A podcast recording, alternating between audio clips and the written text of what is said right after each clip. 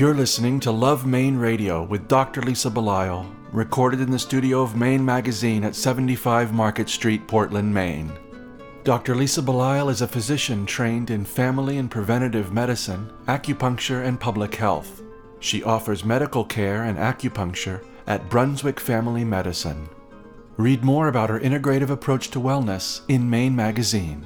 Love Maine Radio is available for download free on iTunes. See the Love Radio Facebook page or www.lovemaineradio.com for details. Now, here are a few highlights from this week's program. Culturally, we love caffeine. There's a long history, and there's a long history of, of safe usage of moderate caffeine consumption. And the coffee culture that we've developed in the US is pretty phenomenal. People really do love caffeine, and people particularly love coffee, I think.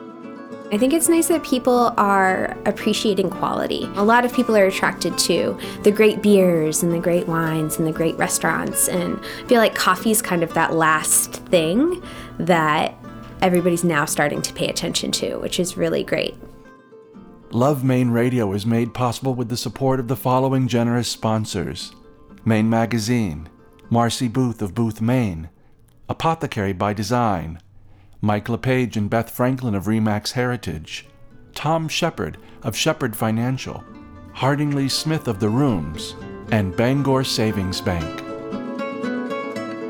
This is Dr. Lisa Belisle, and you are listening to Love Maine Radio, show number 184, Caffeinated, airing for the first time on Sunday, March 22nd, 2015. Mainers love their coffee, and why not? We have a diversity of roasters, creating distinctive blends within our state and many unique coffee houses within which we might enjoy our cup of joe. Today we speak with Maine author Murray Carpenter about his book Caffeinated How Our Daily Habit Helps, Hurts, and Hooks Us, and Bard Coffee manager and longtime barista Brittany Feltovic. You'll hear some interesting insights about our favorite bean. Thank you for joining us. People who know me well know that I am largely a tea drinker, although I do have a weakness for espresso in some cases. And today we're going to speak with somebody about why that might be. In fact, I actually know it's the caffeine in it, and so does Murray Carpenter. He is a journalist and author. His book Caffeinated was published by Hudson Press in 2014. He has a master's in environmental studies and two grown children. He lives with his wife in Belfast. You know all about this caffeine thing, don't you? I know a fair amount about caffeine now, yeah. Yeah, this was a great book. Um, I really enjoyed reading it. It's caffeinated, how our daily habit helps, hurts, and hooks us. And you really went through some things that I didn't, had put no thought to whatsoever. Well, good. Yeah, it's. Uh, I, th- I, think a lot of people find that their their daily habit is a little more interesting when they get you know get to know it a little more intimately. I would say. So, tell me why it was that this became something you had an interest in. Well, th- this project really has its genesis uh, 30 years ago when I was an undergraduate studying psychology at the University of Colorado. I was uh, at that point what uh, the researchers, the caffeine researchers, would call caffeine naive, which is, you know, coffee wasn't a part of my life. And between the, the house I lived in with my friends off campus and, and the library, there was a great coffee shop. And uh, this, this was in the early years of sort of the gourmet coffee boom and it was a coffee shop bookstore. We used to hang out there and drink coffee on our way to school. And I noticed, because I was caffeine naive, maybe I noticed more than most people, how a couple of cups of coffee would really help me to focus uh, for studying and it would help me to take on a, a, big writing project. So I didn't take it for granted and ended up senior year uh, writing a, a, paper for a senior psychology seminar about caffeine and cognition. So that I've had this interest sort of uh, in the back of my mind for quite a while. This adventure brought you really all over the world. You spent time um, down in Central America looking at where coffee came from. You attempted to go to a caffeine factory in China. I think you made it as far as the gates, if I'm yes, remembering that's right, yeah. correctly. Yes. And you've spoken with experts here in the United States as well. Did you think that you were going to be on such a journey when you started this? No, that's a great question. I had no idea. I when I started the book, uh, you know, it was around the time that energy drinks were becoming controversial, and and my interest in caffeine was sort of rekindled, and I knew there was a story here. I, I had no idea where it would lead. Um, and, and so, yes, it, it, it took me to places that I really didn't anticipate. And that's part of the reason it, it ended up. I'm, it, it took me more than three years from when I started researching the book until I finished it.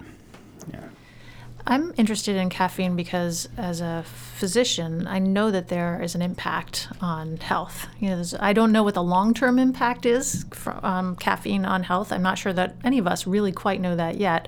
But short-term, I have seen patients who have come in with panic attacks, anxiety. Um, I've had triathletes who rely heavily on caffeine to enhance their performance.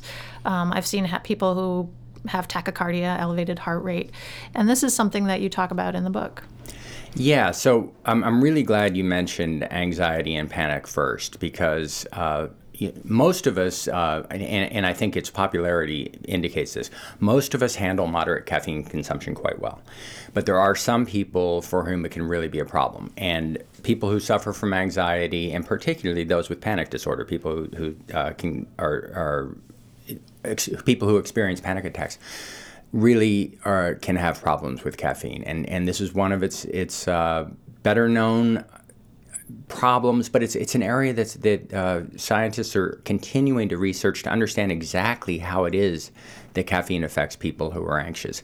But that's you know that's certainly one of the bigger uh, health problems, and and you know it's worth noting people who are anxious often tend to avoid caffeine, but not everyone. I've, I've had some interesting correspondence from people who who didn't really associate the anxiety they were experiencing with their caffeine consumption. But something you didn't mention is sleep, and that's another big issue. Uh, a lot of people, um, as you know, you, you, you see a, a lot of patients, so many people don't sleep well, and so many of us use caffeine, and caffeine really can disrupt sleep. And so it's it's this is not to say that everybody who uses caffeine would sleep better if they didn't take caffeine, but I really do think it's important for someone who suffers from sleeplessness or insomnia to at least try to experiment with their caffeine consumption to see if it, it helps. It won't help everyone, but some people it might. You talked about being sensitive to caffeine. So some people are more sensitive, some people are less sensitive. Uh, you in the book you mentioned that people who smoke and uh, women who are on birth control pills, both of these things influence how we metabolize caffeine. Yeah, you're right, and and again, it's it's interesting because it's a drug, and we often don't think of it as a drug, but because it's a, a drug, it, it will affect you differently uh, depending on what else is going on in your body. So, one of the strange things is that smokers tend to metabolize caffeine twice as quickly as the rest of us, which is to say, a cup of coffee will have half of the effect on a smoker. Uh, a, a, woman on birth control pills will metabolize it, you know, again, this is approximate, but approximately twice as slowly. And so, and a lot of this has to do with the rate at which the uh, liver produces the enzymes that break down caffeine, caffeine into its in, into its byproducts. But uh, so it, it's really worth noting this because let, us say you have someone who's uh, a big man and he's a smoker and he's sitting down with a smaller woman and she's on birth control pills. You know, he need he may need five or six cups of coffee to have the same effect that she has. Now, laid on top of this is is another very interesting aspect, which is we all metabolize caffeine differently just due to uh, individual variability, and a lot of this tends to be genetic. So, you know, if you uh, tend to consume a lot of caffeine, then then probably your brother or sister and parents might. Uh, if you don't, it might be, you know, again, a genetic trait. But this is all to say that you know a cup of coffee it, it is not going to have the same effect on, on any of us, and and the levels of variability can be pretty profound. For a long time, we've been trying to understand if there is a long term impact of caffeine upon the body. One area that still remains unclear, but we think we're getting more um, evidence in, is in pregnancy. Women who consume caffeine in larger quantities, I believe, they are more likely to have a small for gestational age or a small birth weight baby. Yeah, and this is an area, again, even after many years of research, people are still learning more about this. So uh, often doctors will suggest that women who are pregnant uh, limit their caffeine consumption to 200 milligrams a day or less, and this could be, you know, as little as 12 to 15 ounces of coffee. Um, there there is some new research from Scandinavia that suggests that even at 200 milligrams a day, you may have a smaller, slightly smaller child. Uh, it's not that the child would necessarily necessarily be less healthy, but it is suggesting that even at that level, even at 200 milligrams a day, the caffeine uh, could be having an effect. So it's one of it's one of the areas of caffeine and health that has gotten a fair amount of attention, but I think deserves more and again more research. But yeah, I, I think uh, this is the reason that doctors suggest that that pregnant women limit their caffeine consumption. And yet, there is a side of caffeine that. Um is, I, I, guess, some people would consider positive. We know that it actually increases alertness, it, enables us to concentrate better, um, it helps athletes. And I, I, think that what I'm remembering is it's a three milligram or four milligram per kilogram dose that is useful. You're absolutely right. And, and again, this is one of the things that surprised me in researching the book. Uh, again, going back to college, I used to race bicycles in college. And so even when I was first learning about caffeine and coffee, I knew that if you took a strong cup of coffee before a race, you'd get a little bit of a boost. In the recent years, uh, exercise physiologists have figured out, you know, much more precisely what the best dose is and how it can benefit you. And, and you're right. So three to six milligrams per kilo of body weight uh, which would be, you know, for a 180 pound guy like me, maybe 250 milligrams, you know, a, a, really good, strong 12 or 16 ounce cup of coffee, will not just improve your performance, but it'll improve it significantly. And which is to say, uh, on a race of approximately an hour's duration, I would reduce my time probably between 1 and 3%. And this would often be the winning margin in most of these races. And so, yeah, it's it's pretty dramatic, and uh, it's it's perfectly legal. And this is the other really interesting aspect of this is because it really is. I, I think there's no question it's a performance enhancing drug, and it's a legal performance enhancing drug. And the reason is this: the exact dosage that would benefit you or I most before a race is the same amount that a coffee drinker would be consuming every single day. So it's it's pretty remarkable, and I think it's one of those um, one of those aspects of caffeine that's underappreciated, and that's why there's so many uh, gels and uh, you know foods that are specially formulated for athletes now for triathletes, marathoners. Yeah, you've brought a bunch of things with you today. You have um, shot blocks, and you have um, shot gels and you have uh, I don't know if that's a five hour energy. I mean there's there's so many things now that caffeine is in and K cups. You have a K cup in here.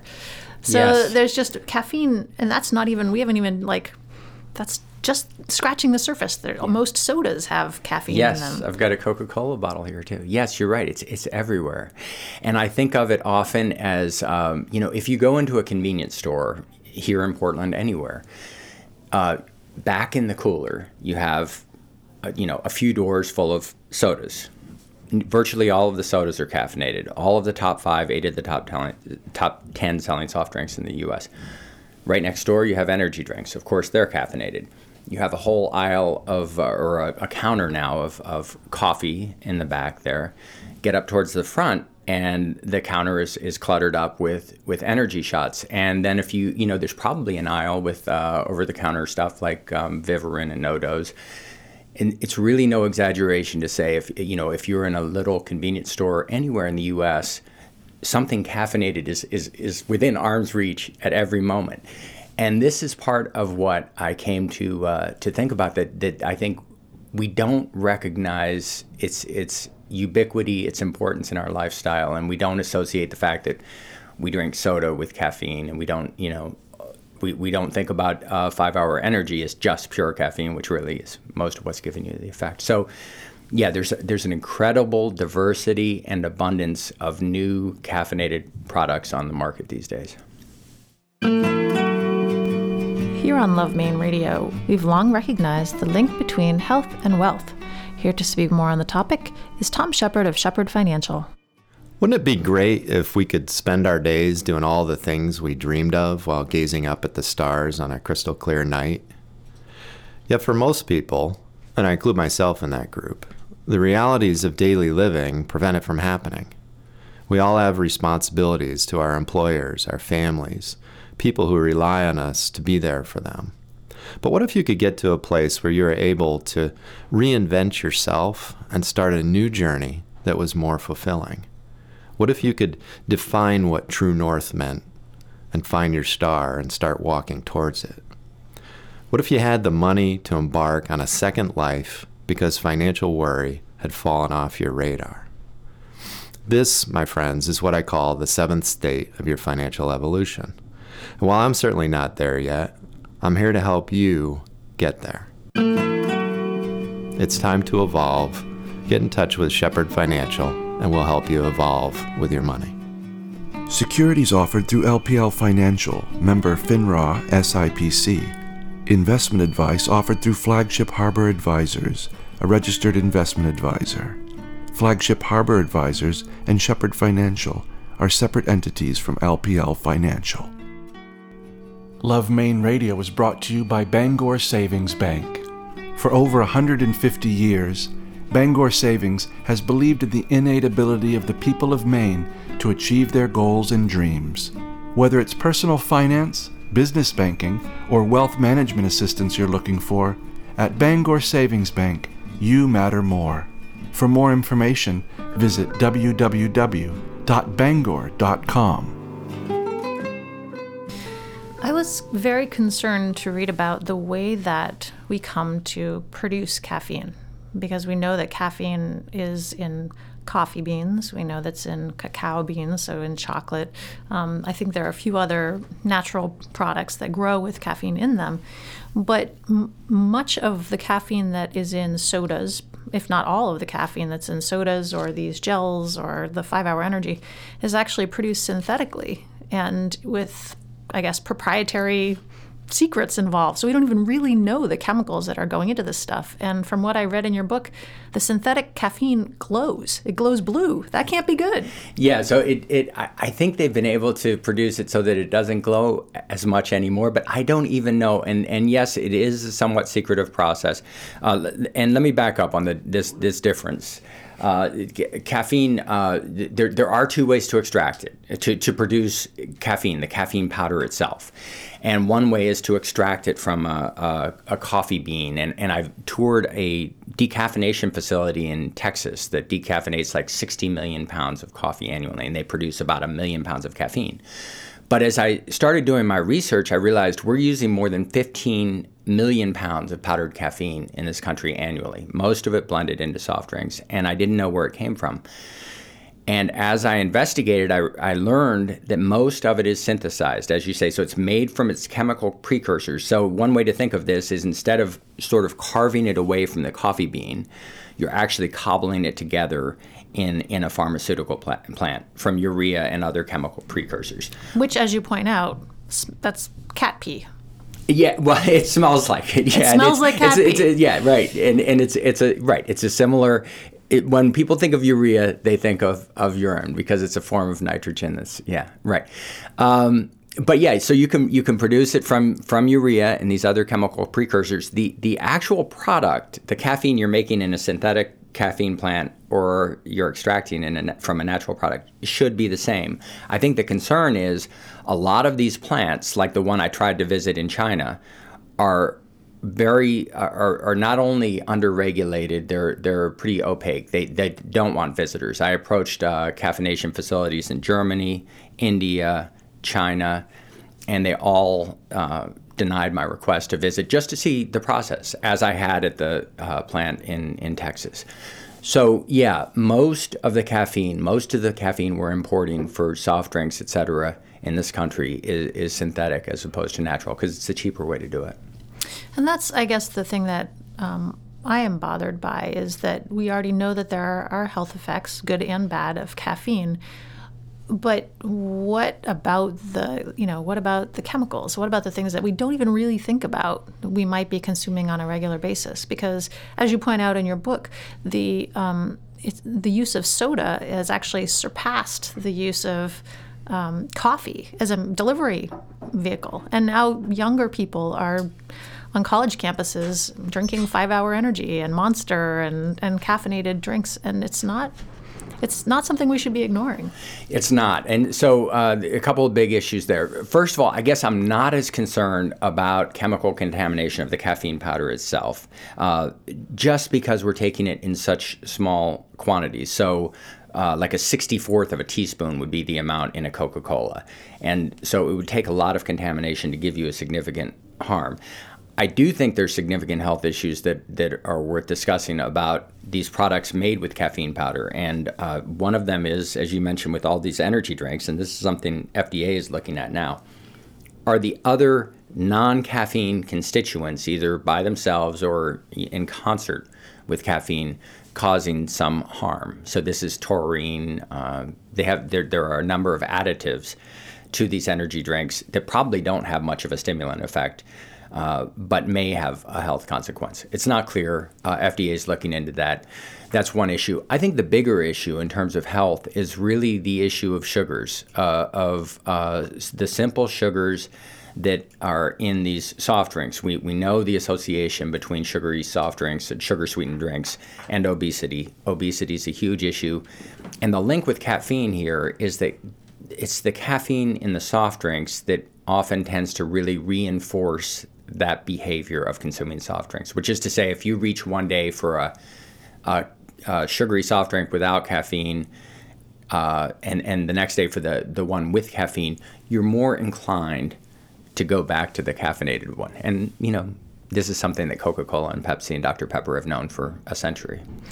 And it's also, as you have written about, um, possibly causing insulin resistance. So if you have somebody who's reaching for that caffeinated sugary beverage and they keep reaching for that caffeinated sugary beverage over time, their receptors are not going to be doing what they're supposed to be and they're possibly going to become diabetic. Yeah, this is this is something that that anyone who is either diabetic or pre-diabetic should certainly uh, be interested in and, and be discussing with their doctor. But yeah, that's that's that is one of the concerns. On the other side of it, there is a history to caffeinated products. I mean, we've had chocolate and coffee in their pure forms for years and years and years. And it's something that there, it, there is an important cultural aspect to this there's a really important cultural aspect, and this was another shock to me in, in uh, reporting the book is is how far back this goes. So I visited an area in Mexico. This was on the the border of what's now Chiapas, uh, southern Mexico, and Guatemala, a low coastal plain called the Soconusco region, and it's humid and kind of uh, uh swampy and hot perfect place to grow cacao. And 3,500 years ago, people were already uh, consuming these frothy chocolate drinks there. And you know, we often don't think of, of chocolate as being very caffeinated because we consume it in such dilute forms. But I think the way that they were consuming it, you really just mashing up cacao beans and drinking this frothy chocolate drink, they were getting a fair amount of caffeine. And I think that the caffeine was a big part of the allure all the way back then. And around the same time in, in China, in Asia, people were learning that if they had a you know a tea leaf soaked in hot water, they would get the same benefit. And um, coffee came on the scene much later. I mean, probably just 1,500 years ago. But yeah, culturally, we, we, we love we love caffeine. There's a long history, and there's a long history of, of safe usage of you know moderate caffeine consumption. And uh, you know the the coffee culture that we've developed in the U.S. is is is pretty phenomenal. It's it's it's uh, you know people really do love caffeine, and people particularly love coffee. I think.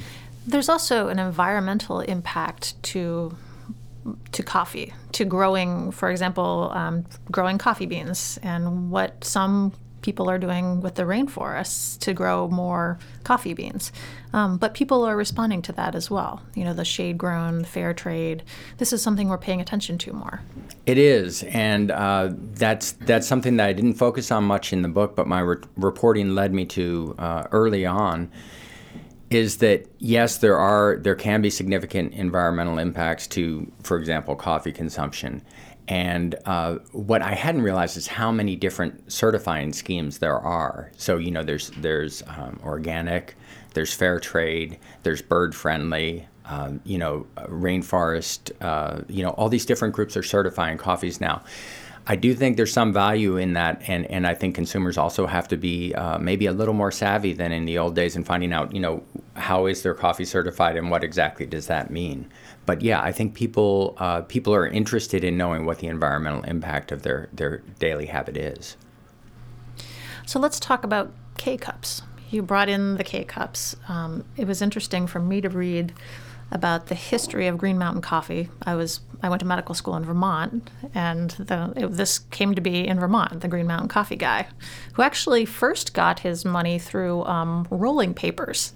Yes, that was that was interesting. I didn't know that. So Bob Stiller, who was uh, the entrepreneur who's behind Green Mountain Coffee Roasters, uh, first made his fortune three million dollars uh, by developing this company, E-Z Wider, to produce a wider rolling paper in the 1970s. When he and his partner sold the company, uh, then Bob Stiller was in Vermont.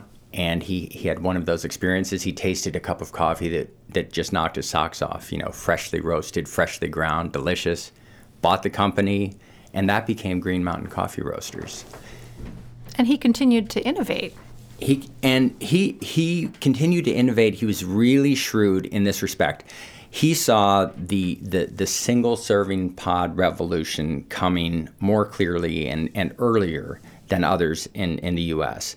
And he first partnered with a Massachusetts startup called Keurig, and then bought it. And so uh, the Keurig machine and the K cup started off competing in, in really the coffee pod wars against uh, Nestle, against Sara Lee, against Kraft, against all these huge multinational companies. And at that time, Green Mountain really was, as you know, like a, a crunchy sort of uh, regional coffee company. They went up against these multinational coffee giants and won. I mean, they won going away. That just last month, GE announced, get this, a refrigerator that has a Keurig machine in the door. So yeah, uh, Keurig is is really uh, they've really taken off. But you look at these little cups, and I, I'm all about enjoying caffeine, but I shudder to think how much plastic we're throwing away um, on a daily basis by using the single serving method. Yeah, so it's pretty remarkable, and, and one of the the elements of my book that, that got a lot of attention is that I calculated that the 2011 production of K cups, if if you line them up end to end, they would encircle the globe six times at the equator. So it's a lot of K cups. Uh, updating that figure for the 2013, they would encircle the globe 10.5 times the, the equator. So there's a lot of plastic here one of the challenges of uh, with with K cups is, is it's plastic. It's it's um, for recyclers is it's plastic and it's foil and it's organic matter all in one unit. So it's really hard to recycle. To you know the people who like K cups uh, and the, pe- the people who advocate for them, and there is some legitimacy to this. They will say that you can extract more coffee more efficiently from less, you know, coffee bean in this. So the 11 grams in a little K cup would would make a, a, stronger cup of coffee than say if I was using my Melitta filter at home. And also that there's less waste because you're not making a coffee pot and then throwing out the rest at the end of the day. So there are some interesting issues, but if you just look at the the issue of the waste at the end of the day in your house, um, you know a lot of people don't like that a bit. Green Mountain uh, again last month or maybe in December said that by 2020, you know, still a long way out, they hope to have a, a fully recyclable K cup. And I did see when I toured the plant in 2010, I saw a uh, a, a, paper K cup that they they were using. It was a prototype they were using for tea. But yeah, these these little pods are, are interesting. And, and there's one other aspect of these pods that's fascinating, which is the, the cost.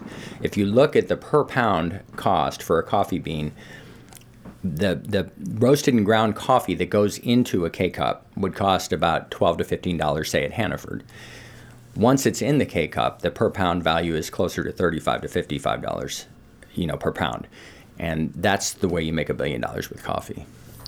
One way that um, we've kept up the American interest in coffee and caffeinated be- uh, beverages is in the military. This was a big part of. I know that actually in the military we used to supply soldiers with cigarettes during the World War, um, Second World War, and we also have been plying them with caffeine.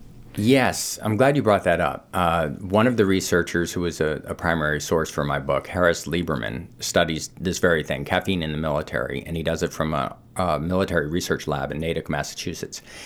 One of the tests that he did was uh, he followed Army SEALs during Hell Week. Uh, sorry, Navy SEALs during Hell Week, uh, which is the the week when they're um, they're taking their final test to see if they can really have what it takes to be a SEAL, and they uh, they're up most of the night. Uh, they're in and out of the water. They're practically hypothermic. They're doing extreme things, carrying boats over their head, doing rescues, practicing marksmanship, all sorts of crazy stuff. In the middle of this week, when they were the most sleep deprived and uh, really sort of uh, exhausted, he, Harris Lieberman, ran them through a battery of tests to see how they would perform with and without caffeine. And in virtually every scenario, uh, the caffe- caffeine helped uh, enhance their performance on a, a, battery of tests. The only thing it didn't help was uh, marksmanship, and it didn't harm marksmanship. Uh, that's a long-winded way of saying, you know, the the the situations that soldiers might be in in the field, uh, where they're sleep deprived, but they need to remain alert and vigilant is exactly the kind of situation in which caffeine can help. So the military has developed a, a whole battery of products uh, caffeinated energy bars, caffeinated gum, uh, you name it, and they have rations that, that include these various products. In the end, I didn't come away with the feeling that that you were saying caffeine was good or bad. I think it, I just had the sense that you really wanted people to be more aware, more aware of sort of the range. You know, there's this range over here where it can be possibly beneficial. There's this range over here where it can actually be harmful. This is what it might be doing to the environment. This is what it might be. You know, it might be causing some physical dependence.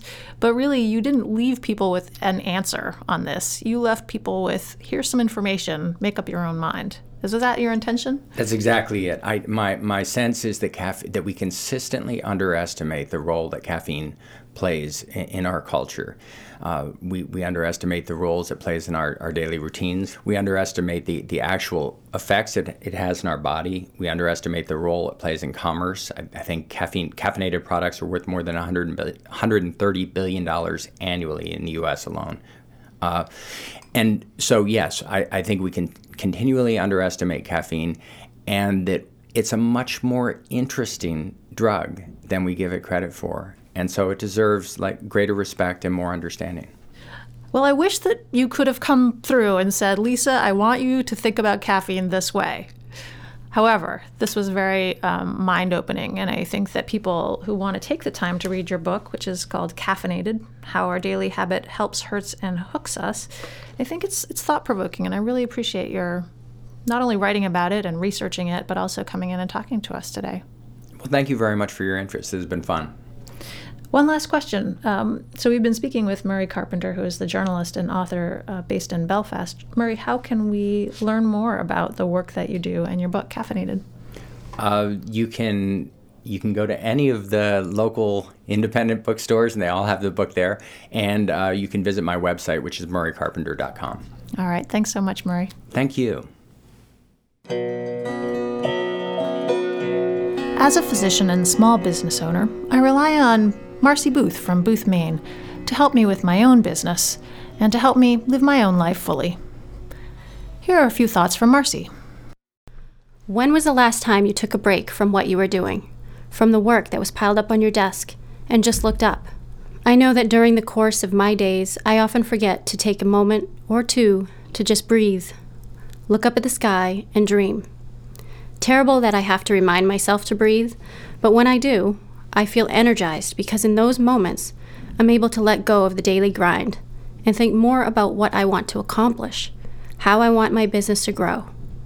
Sometimes those are the aha moments. If we all took a few moments out each day to stop what we're doing and dream a little about our business futures, not only would we feel a great sense of calm, but we may come to realize that these dreams can, in fact, come true. I'm Marcy Booth. Let's talk about the changes you need. BoothMaine.com. This segment of Love Maine Radio is brought to you by the following generous sponsors Mike LePage and Beth Franklin of Remax Heritage in Yarmouth, Maine. Honesty and integrity can take you home. With Remax Heritage, it's your move. Learn more at ourheritage.com.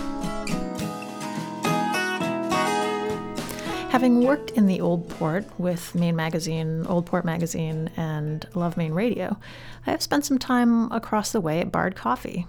And this individual who is here to talk to us today has also spent quite a lot of time at Bard Coffee. This is Brittany Feltovic. She is the manager of Bard Coffee. She has eight years of experience working with coffee and has been at Bard for six. Thanks so much for coming in and talking to us today. Thank you, Lisa. Bard is a really wonderful place to be. It's not just the coffee. The coffee is obviously great, but the location is um, it's really perfect. It's very central in the old port, and people there seem to be a lot of there's a lot of like brain stuff going on there. A lot of meetups, a lot of stuff going on. What's that like to work in that kind of atmosphere? It's really exciting, honestly. I think that we're lucky with our central location where we don't get just one type of person that comes in. You know, we have like our young teenagers that come in, and then like the hipsters, and then we have the guys in their suits, and, you know, all of the artists from Maine or the restaurant people. So it's kind of nice to just have like this different diverse group of people that are constantly coming in and being able to talk to them and see really what's going on all over town all the time. And it's almost always busy. Pretty much, yeah. I mean, it's it seems like that. when you walk by, there are people sitting in the window. You know, Yeah. there are people meeting. There are people in the back. It just it seems like it attracts um, it just attracts people from all over. Definitely, it does. Why would one choose to go into the coffee field? I honestly kind of just fell into it.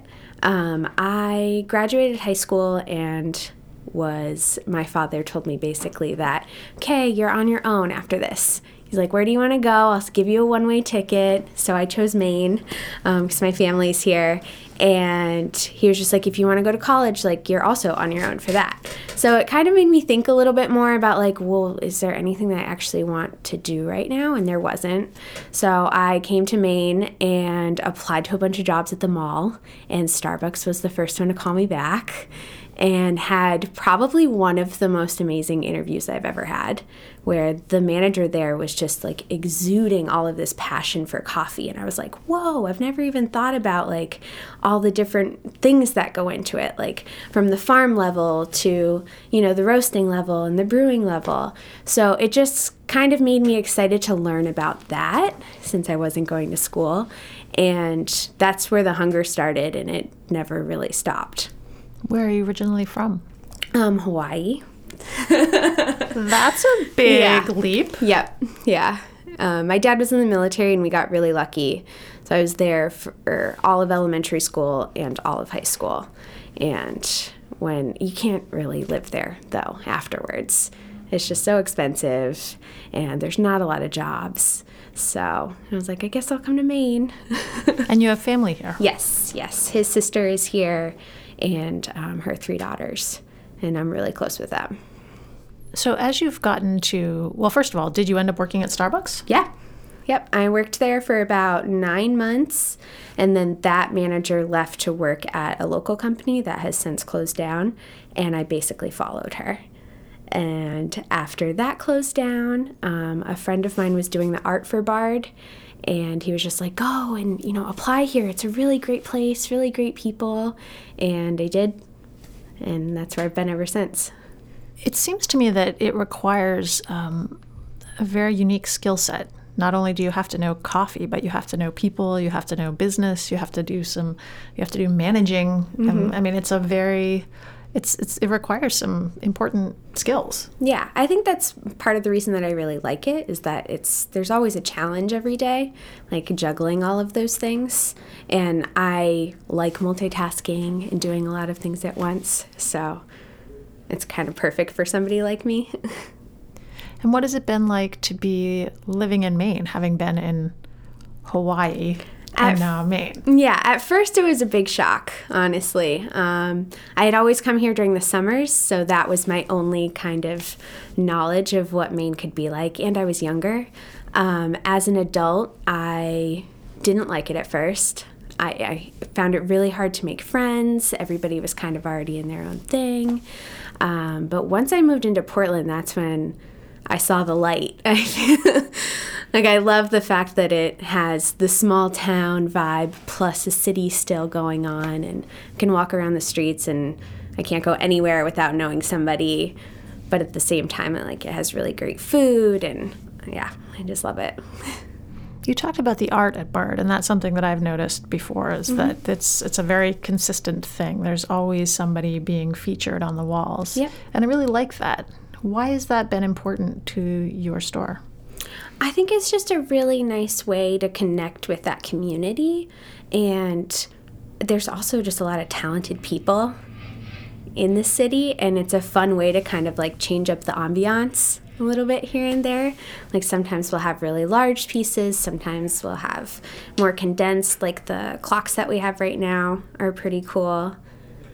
And it's just a fun way to be able to showcase what the city has to offer. Do you have the opportunity to um, create a relationship with the artists themselves? Yeah. Yeah, we have many artists that are repeats that come again and again, like the same time every year. So it's really nice to be able to have that my daughter, who's in college now, she worked for a sadly no longer in existence coffee shop in our town. And what, she really enjoyed the social aspect, but she also really enjoyed crafting the coffee. Mm-hmm. And I'm afraid it's made her rather spoiled now because her college has only a major chain on campus, and I won't name them. Yeah. But she doesn't like them nearly as well. And she, there, there, she really has developed a palate, it seems, from that experience. Mm-hmm. So tell me about that for you.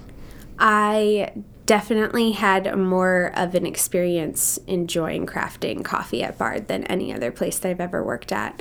Um, especially when you're working for a company that has a connection with the roasting and the farming level, the barista is the last person at the end of that chain, and they're the person that can mess up all of that hard work. And when you're working for a company that, you know, is so involved with all of that, it makes you more proud to want to serve the best cup of coffee that you can serve because you don't want to let any everybody else down in that chain. So where does your coffee come from? We get it from all over. Um, we Central America, South America, Africa. We get a lot from uh, like Indonesian countries as well. We kind of just find the best of the best is our big goal, just to find interesting coffees. Who's responsible for choosing where the coffee is coming from? Bob Garver, who's our owner, does all of the source trips. So he pretty much has the best job on earth and gets to go to any coffee farm that he wants to go to. Um, he's really great about establishing relationships that we can keep getting coffee from these people every year too, which is really, really exciting to be a part of that. Um, a lot of companies say that they do that, but don't necessarily actually do that. I think a lot of the times he won't go to a new farm. Instead, he'll just, like when he goes to Honduras, he has two farms that he visit, visits every single year. And the change that's happened since us getting their coffee has been really remarkable too. Like there's one farm who didn't even have electricity when they first started, and now there's lines going up the mountains. So it's just kind of neat to be able to see all of that happen. So once you've created this relationship with the farmer and you're bringing in the coffee beans, what's the next step? The next step is to do roasting of it and just kind of sampling it at different levels and see where it likes to be. And Bill, who's our head roaster, is really great at fine tuning and finding that sweet spot of what it's going to taste the best at. Does he have Does he have a roasting facility here in Portland, or our roasting facility is in Topsham? And it's pretty awesome. so you've spent time there? Oh yeah, yeah. I go up at least once every week. I do. There's a training cafe there, so I get to bring all my baristas there. It has the same exact machine, same exact pour over setup. So I get to throw them in and just have them sit there for six hours and just make coffee over and over and over again. You must be pretty caffeinated by the time you leave there. Yeah, yeah. I've gotten good practice though. So this is something that I'm also interested in. I know um, I read the autobiography of the founder of Starbucks, and it was really important to him that when they went through this big reorganization, everybody made a consistent espresso. Mm-hmm. And the espresso was like that was the thing. You start with that and you do it really well. Yeah. It sounds like you have a similar um, process that you work with Oh, yeah. people at your store. Yep, definitely.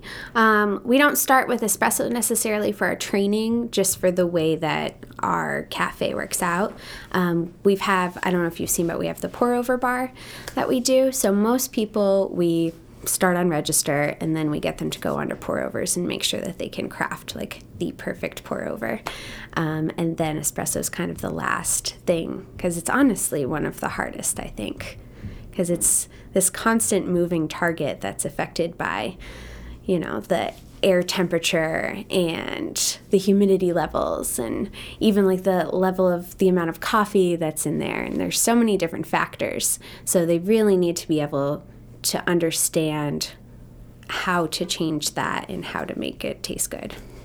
I wasn't even really familiar that uh, pour over was a thing until I don't know, maybe three or four years ago, and it, it, it seems like it's become more popular in this neck of the woods. Yeah. Why is that? What's the difference between a pour over coffee and a brewed coffee? Fundamentally, it's not really that big of a difference. Um, the big thing is just that you are doing it manually. So it takes a skilled barista to be able to do the work of a machine. Like with just a regular brewed cup of coffee, you know that it's going to be good every time because that machine is set with all the correct parameters and it's doing the same thing over and over and over again. So I think it kind of just shows the expertise of the barista if they can, you know, make something just as good as a machine. Um, for us, we like to have it just to have the different options we have you know two coffees that are ready to go every single day and then we have an additional five on the pour over board that you can get at any time. So if you don't like you know what the coffee of the day is then you have these other options. Or if there's like a specific special coffee that's on the board that you want like currently we have one that is like a dollar extra a cup and you can only get that on pour over. So i think it's just nice to have the different options available to you There was a time when the apothecary was a place where you could get safe, reliable medicines, carefully prepared by experienced professionals, coupled with care and attention, focused on you and your unique health concerns. Apothecary by Design is built around the forgotten notion that you don't just need your prescriptions filled, you need attention, advice, and individual care. Visit their website, apothecarybydesign.com, or drop by the store at 84 Marginal Way in Portland and experience pharmacy care the way it was meant to be. Experience chef and owner Harding Lee Smith's newest hit restaurant, Boone's Fish House and Oyster Room, Maine seafood at its finest. Joining sister restaurants The Front Room, The Grill Room, and The Corner Room, this newly renovated two story restaurant at 86 Commercial Street on Custom House Wharf overlooks scenic Portland Harbor. Watch lobstermen bring in the daily catch as you enjoy baked stuffed lobster, raw bar, and wood fired flatbreads. For more information, visit www.theroomsportland.com. It's funny that I'm sitting here having this conversation with you because I'm really a tea person. yeah So- it's okay For, I, I actually I enjoy espresso, but it's more for the caffeine of it. Yeah. Which I won't admit to. Well, I've just admitted it to everybody. So, but everyone knows now everybody knows now. Um, but if I were a coffee drinker, what is the difference between like a light roast, a medium roast, a dark roast? I mean, what are some of the things that people who actually drink coffee and really enjoy it? What are some of the things that people are looking for? basically the darker that you roast a coffee the more that you're kind of masking the flavor honestly in my opinion. Um, the darker that you roast a bean the more that you're kind of just getting this smoky charcoal essence out of it which some people really enjoy. Like that's what they're looking for in a cup of coffee. They want that smokiness there and that kind of depth. Um, but when you do a lighter or a medium roast coffee, a lot more of those like sweet, kind of fruity characteristics can come out in a cup of coffee that most people don't think of when they're thinking of a cup of coffee. And there are times where I've had coffee that tastes like a cup of tea, like it's so delicate. And those are my favorite cups, honestly. It's almost like a cup of wine where you're finding all of these amazing nuances that It's just a factor of what they're doing at the farm level. So roasting just helps to bring those out. Well, I'm glad you said that because I have always felt like the reason that for me coffee, um, I, I, couldn't get into it. It was, it was just, it was like almost like hitting me over the head. It was so strong, and yeah. for me, for my palate, it just, it often tasted so bitter. Mm-hmm. But it's good to hear that really that it's not. There are, there's a range. Yeah, there totally is. And it also takes a lot of practice, honestly. When I first started drinking coffee, I was that girl that put toasted marshmallow syrup in everything and like a bunch of cream. And when I started working at Bard, they were like, okay, pull me a shot of espresso. I was like, okay, here you go. And they're like, no, you need to taste it. I was like, oh, I don't, I don't drink espresso. Like, I don't drink, I don't really drink coffee. And they're like, well, you're going to if you want to work here. So after forcing myself to drink it and drink I make all of my employees drink their coffee black, like the same thing. And after a while you tend to not notice the bitterness as much and then focus more on those pleasant flavors and then all of a sudden it comes together. I think I had my aha moment maybe after a year and a half. It took a while. Well, that is fascinating. Yeah. I, I, I and you know, it's very interesting for me as a doctor because caffeine has at some points been vilified. So it's it's a bad thing. Nobody should yeah. ever drink coffee because coffee is really bad for you. And then most recently, we've heard that coffee use has been linked to a decrease in multiple sclerosis. So we don't really know whether it's, it's good, or good or bad, yeah. but clearly people like it. And I'm often with people who like coffee. So now to know that it only takes a year and a half. Maybe I will eventually enjoy it myself. Just do like one cup a week. it's also interesting because it seems as though this idea of crafting and crafting on a, a, a, smaller scale is becoming more and more important. The, the pour over, you know, people get to mm-hmm. choose what it is that they're drinking, what it is that their own tastes um, are more associated with. And, and this is something that I think, you know, we used, used to all be like Sanka drinkers, like back I don't know, 40 years ago or whatever. But now everybody gets to be different. Yeah. I think it's nice. And I think it's nice that people are appreciating quality in a way that, you know, a lot of people are attracted to the great beers and the great wines and the great restaurants. And I feel like coffee is kind of that last thing that everybody's now starting to pay attention to, which is really great. There are even pairings that go on with coffee, from yeah. my understanding. Yeah. So, and it's, and it's interesting because it's not just uh, coffee goes well with chocolate, for example. Coffee goes well with lots of different things. Oh yeah, definitely. So, have you explored any of those? Um, not personally. I'm not very good at the whole creativity of pairing things together. Um, but the competitions that I just came back from, their barista competitions, and part of it is they all have to make a signature beverage. And that signature beverage is supposed to highlight the flavors that they're finding in the coffee, not necessarily mimic them. So I've had a lot of interesting drinks that you wouldn't think that those things would go together to elevate this coffee, but they totally do. Like, I think I had one this weekend that had um, pine tree syrup and clove in it and it somehow elevated the like citrus level of this coffee. So it was really interesting the different combinations that you can do. It's almost like making a cocktail. I really love that. I, I love knowing that you know something brings out something else in in coffee for example and i think you're right that it, it does seem like kind of the last the final frontier yeah. but it is again so different than I, it almost seems as though we got to be a, a bit of a homogenized society. You know, everybody's going to eat the stuff that tastes like this. Everybody's going to eat the stuff that looks like this. Um, but now we've had to almost retrain our palates and get to back to a place where we can taste the the subtle things, the yeah. the pine essence, or you know whatever it is that the beans are are bringing out. You've worked at Bard now for six years. You've been in coffee for eight years. Mm-hmm. What does the future look like for you? I think that I would just really like to soak up as much knowledge as I possibly can. And I'm in a very good environment for that. Surrounded by many talented people that have been in the industry for a very long time. Um, I'm also supported by somebody who, my boss, Bob, who is willing to send me to anything that I want to go to. Like there are barista camps and these competitions, and everything that I get to go to, I feel like I'm learning more and more each time. Um, I would really like to learn more about the roasting process. I know a fair amount about being a barista, and I think it'd be really nice to kind of go to the roasting side and eventually, you know, go to a coffee farm and see what that's like. It's so easy to look at all of these pictures and try to figure out how everything is actually done, but I feel like it's one of those things that until you're there experiencing the process, you don't really get it.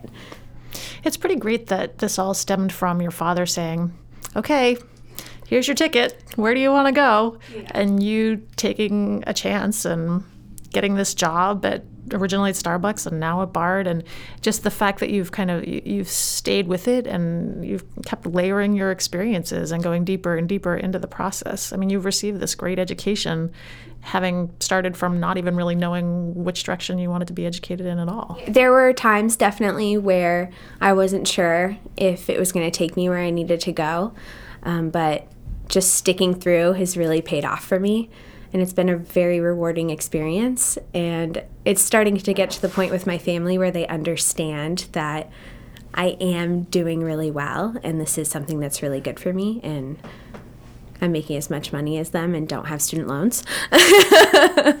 also, a bonus. but yeah, it's been a really great experience. Brittany, how do people find out about BARD? Most people find out about it by walking down the street, seeing a Starbucks, and then seeing this weird little local coffee shop across the street and taking a chance on it. But a lot of people have been, our social media has been growing a lot. So I think that that's one aspect. I um, figured out Instagram finally this year. I feel like everybody's been doing it for years, but it's been really, really fun. And most mostly everybody that finds out about it, they're just like walking in. And we still have people. We've been open for six years. We still have people to this day that are like, "How long have you been here? I've never been here before." Now, for people who are out of town and are maybe planning an old port trip, do you have a website? Yep, it's www.bardcoffee.com and it has a little bit about the shop and then obviously the coffees that we're currently offering. We have a blog on there as well. You can definitely check out. Well, I appreciate your coming in and talking to me today and my job is also very fun because I get to learn things, and today I've learned a lot about coffee. As a non-coffee drinker, that's particularly um, intriguing to me. Hopefully, so. it's inspired you a little. it has. It has inspired. I mean, I, I know that there are food that I there are foods I now eat that I didn't eat when I was younger, and it just happened with time. So maybe maybe coffee will become one of those things. Yeah. We'll see. We've been speaking with Brittany Feltovic, who is the manager of Bard Coffee, which happens to be right across Tommy's Park from where we're sitting now. Um, people who are listening, go in and visit Brittany at Bard. And Brittany, thanks so much for coming in. Thank you. You've been listening to Love Maine Radio, show number 184, Caffeinated. Our guests have included Murray Carpenter and Brittany Feltovic. For more information on our guests and extended interviews, visit lovemaineradio.com. Love Maine Radio is downloadable for free on iTunes. For a preview of each week's show, sign up for our e newsletter and like our Love Maine Radio Facebook page. Follow me on Twitter and see my running, travel, food, and wellness photos as Bountiful One on Instagram. We'd love to hear from you, so please let us know what you think of Love Maine Radio. We welcome your suggestions for future shows. Also, let our sponsors know that you have heard about them here. We are privileged that they enable us to bring Love Maine Radio to you each week. This is Dr. Lisa Belisle. I hope that you have enjoyed our caffeinated show. Thank you for allowing me to be a part of your day. May you have a bountiful life. Love Maine Radio is made possible with the support of the following generous sponsors Maine Magazine, Marcy Booth of Booth, Maine, Apothecary by Design, Mike LePage and Beth Franklin of Remax Heritage, Tom Shepard of Shepard Financial, Harding Lee Smith of The Rooms, and Bangor Savings Bank. Love Maine Radio with Dr. Lisa Belisle is recorded in the studio of Maine Magazine at 75 Market Street, Portland, Maine. Our executive producers are Susan Grisanti, Kevin Thomas, and Dr. Lisa Belisle. Audio production and original music by John C. McCain. Content producer is Kelly Clinton, and our online producer is Ezra Wolfinger. Love Maine Radio is available for download free on iTunes. See the Love Maine Radio Facebook page or go to www.lovemaineradio.com for details.